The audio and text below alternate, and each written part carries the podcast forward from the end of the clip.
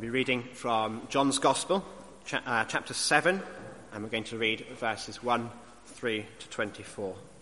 Uh, on the Church Bibles, that's page uh, 1071, 1071.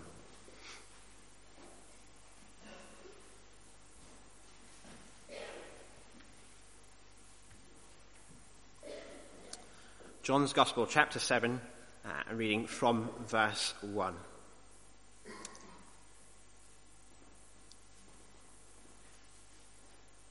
After this, Jesus went around in Galilee. He did not want to go about in Judea because the Jewish leaders there were looking for a way to kill him.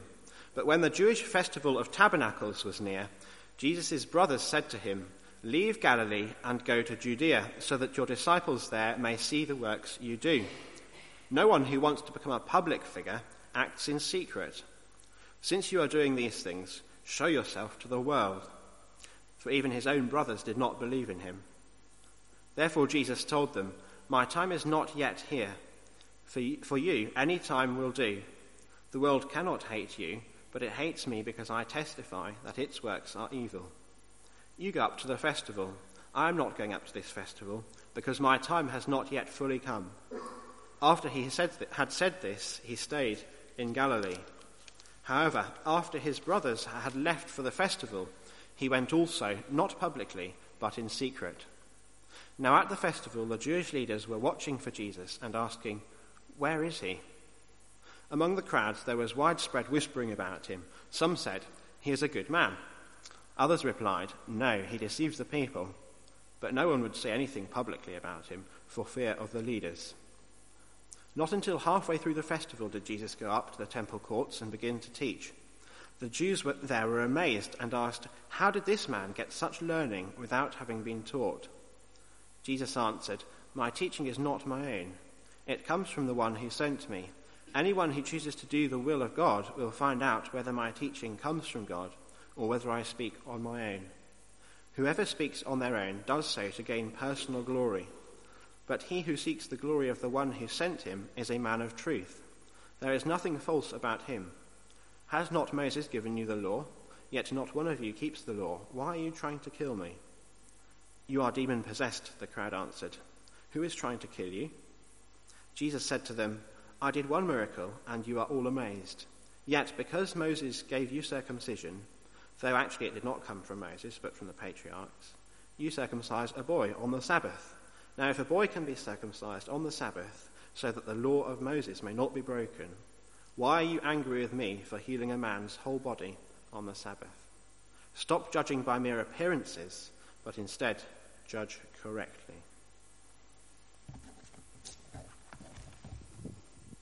Thank you, Phil.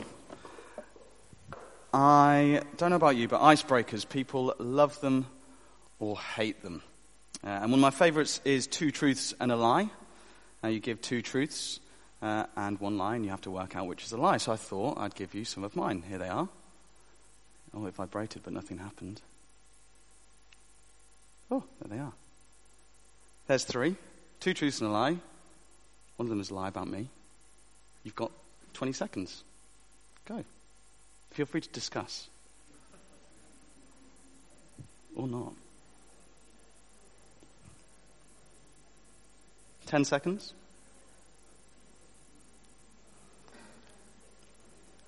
Okay. Uh, put your hands up if you think the first one is a lie. Second one. Third one. Doubting my football prowess. The first one was the lie. I have in to translate the story for another time. Uh, how do you work it out? How do you work it out? Well, uh, in the game, if you're, if you're not feeling that sociable, you kind of just guess. That's what you do. Or uh, if you're playing seriously, you try and work out about what you already know about me. Or you look at me and think, well, he's not really that good a footballer. It's different when we come to Jesus, though. He isn't playing a game. It can only be all or nothing. You either believe all he says or none of it. That's a hard thing, isn't it? This evening, We're a third of the way through the chapters uh, in John, and so far Jesus has said some pretty incredible things. He's spoken about dying and rising again. He's spoken of being born again if people want to be in God's kingdom. He's called himself the Messiah, God's King. He's made it clear he is God's Son and offered eternal life. He's called himself the bread of life, the only thing that can truly satisfy. It's all or nothing. And some have believed, and some haven't. At the end of chapter 6, when Jesus would call himself the bread of life, after feeding 5,000 people, many disciples would have deserted him. 12 didn't. In verse 12 of our passage, people are still trying to work him out. Some say he's a good man, and in the very same verse, others reply, no, he deceives people. I wonder where you stand this evening. Many of us will believe uh, in what Jesus has taught and done, believe in who he is and why he's come. We may still have questions, but we still believe. But maybe some of us aren't there yet. Or maybe we have friends and family who aren't there yet. It's just too strange, too counterintuitive, or even offensive. Well, how do you work out the truth? It all hangs on Jesus. What we're going to see is that the problem for those in our passage, the problem for many today, is that people were looking in the wrong way when they looked at Jesus. They've missed his true identity, his complete trustworthiness in all he says. What Jesus is going to say this evening is look in the right way. So, beginning of chapter 7, uh, we've got two groups in these 24 verses who have missed Jesus and so don't believe. His brothers and some Jews in the temple. The first group, his own brothers. We're at another important festival, uh, the festival uh, of tabernacles, and during it, every adult male was required by law to go up to the temple in Jerusalem. This is a biggie, it's a popular festival. And Jesus' brothers are keen for him to go. Come with me down to verse 3 and 4. Leave Galilee and go to Judea, so that your disciples there may see the works you do. No one who wants to become a public figure acts in secret.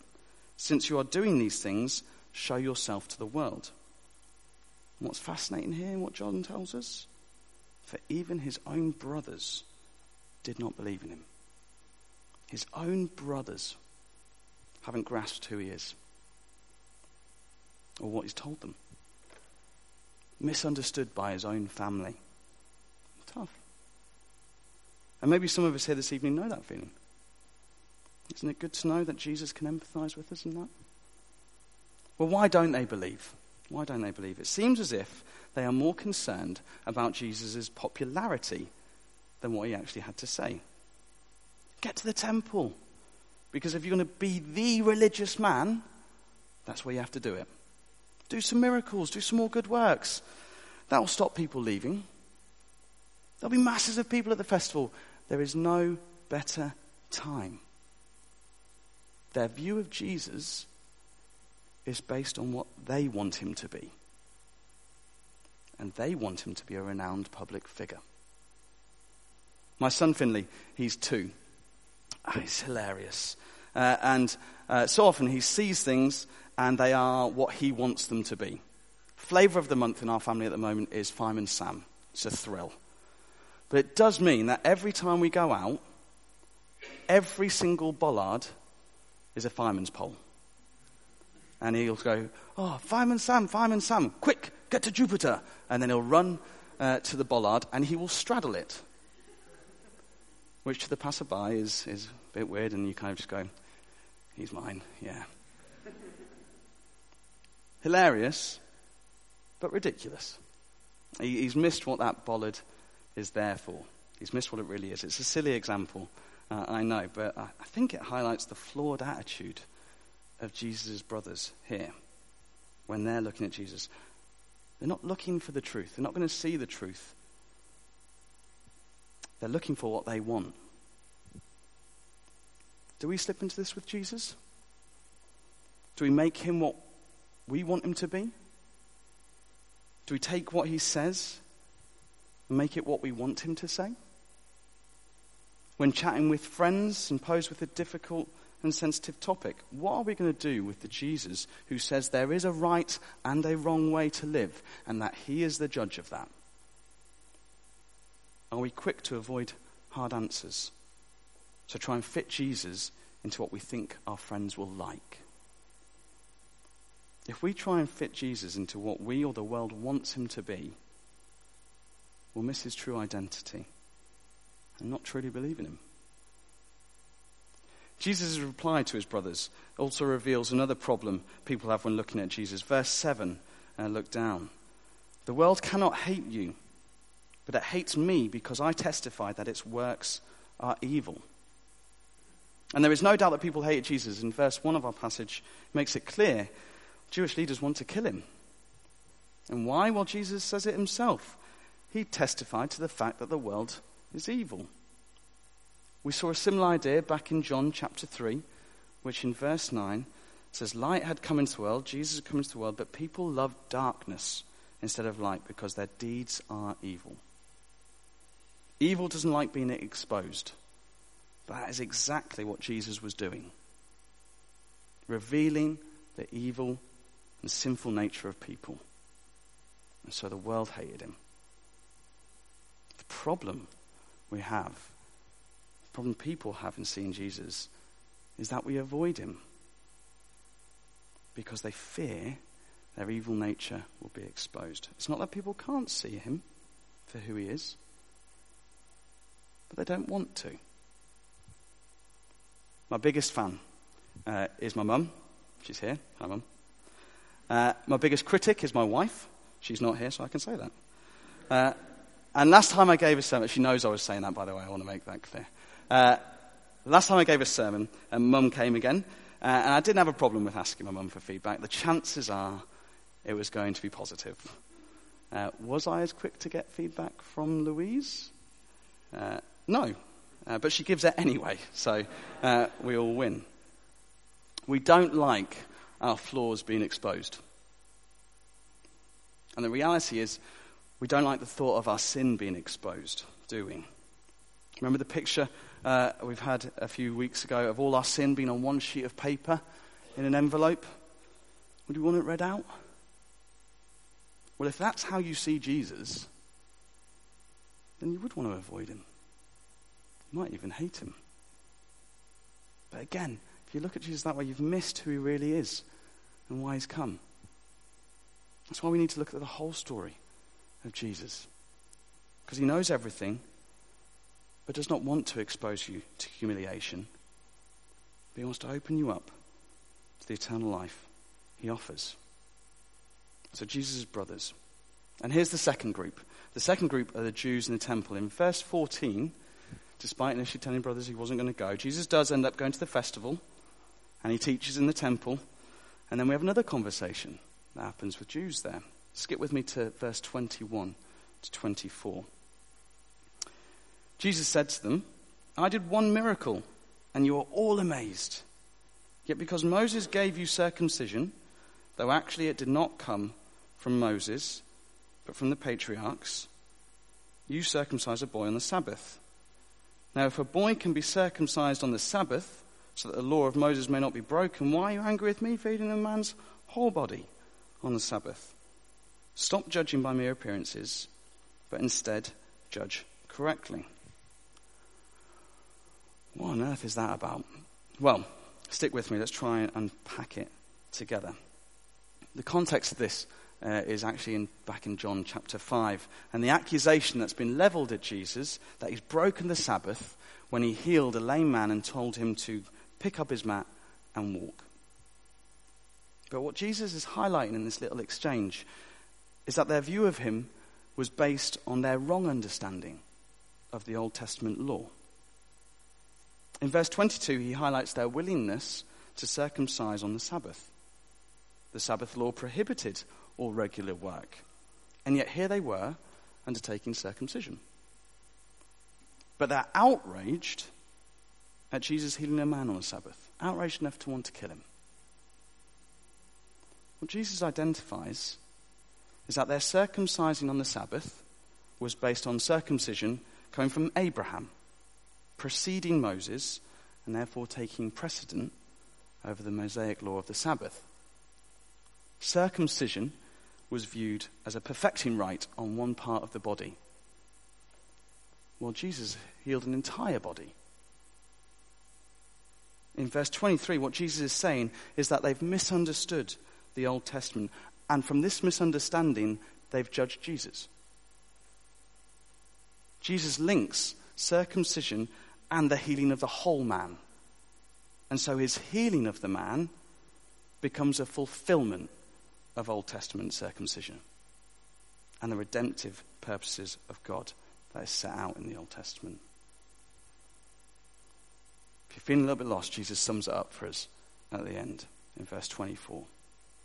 Stop judging by mere appearances, but instead judge correctly. Don't try and judge Jesus by your own standards and values.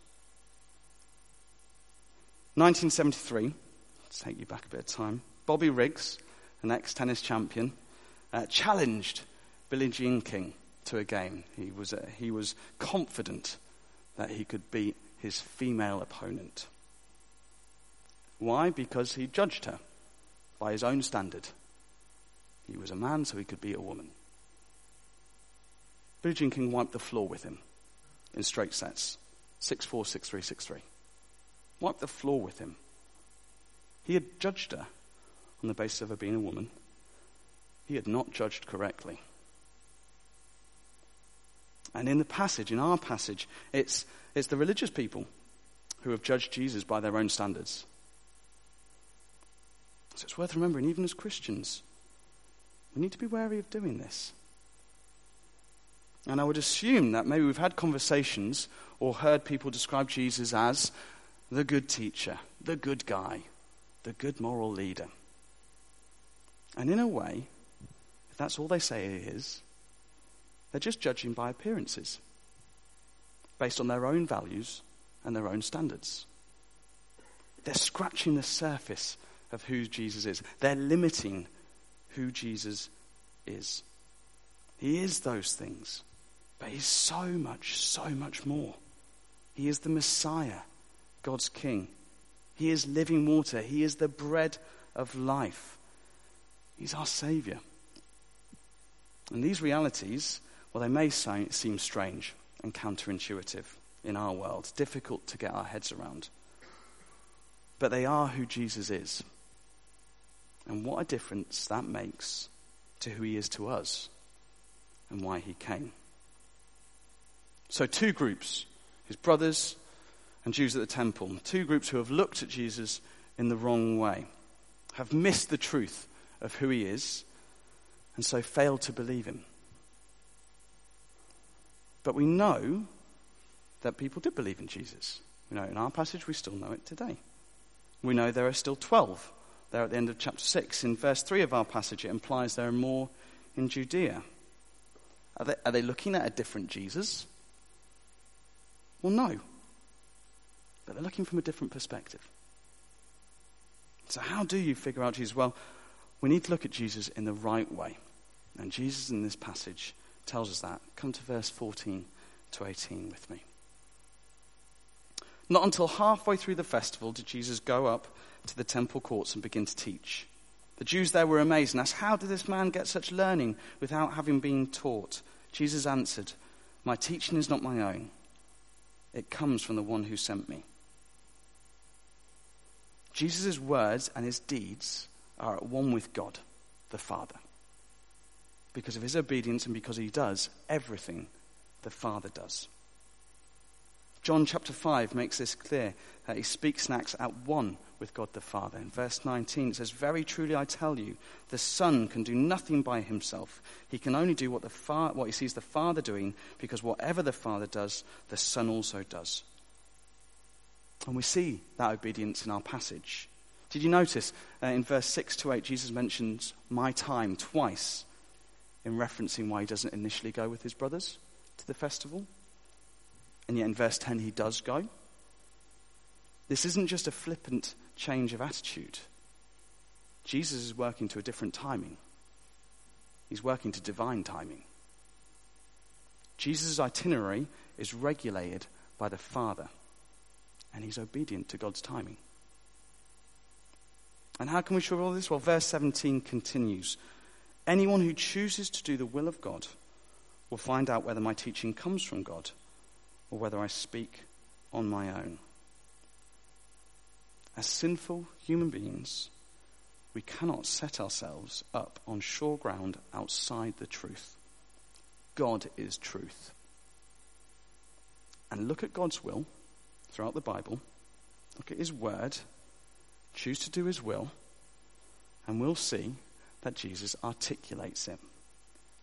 Look at God's will and see that Jesus fulfills it. Verse 18 continues Whoever speaks on their own does so to gain personal glory.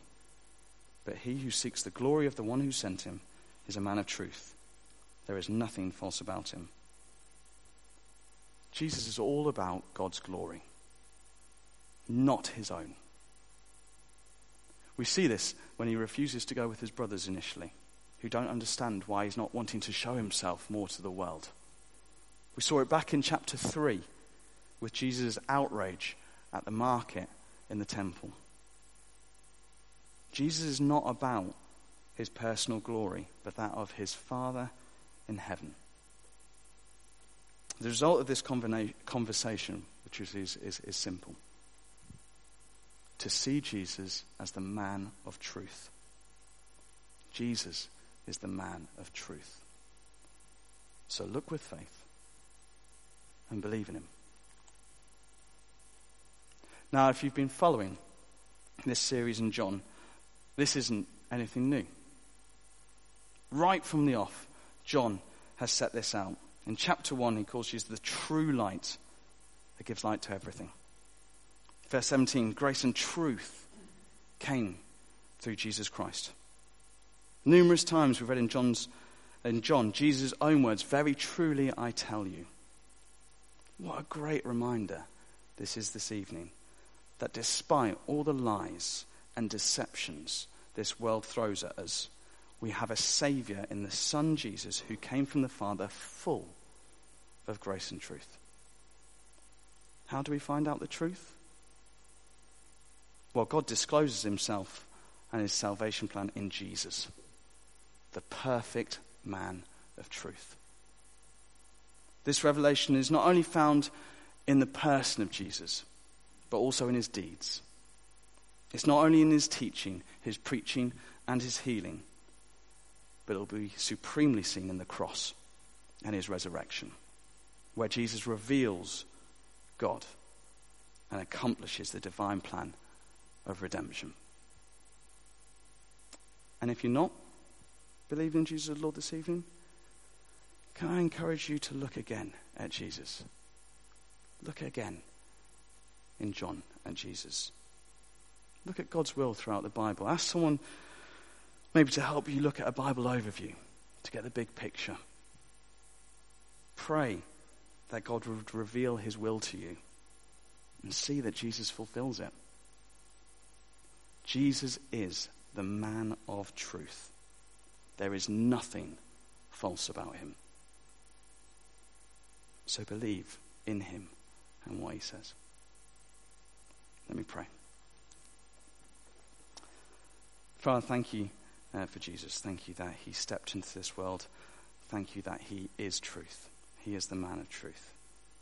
I just pray that as we think about him, as we reflect on him, maybe as we read more about him in John, would your Holy Spirit convict us of that fact? Amen.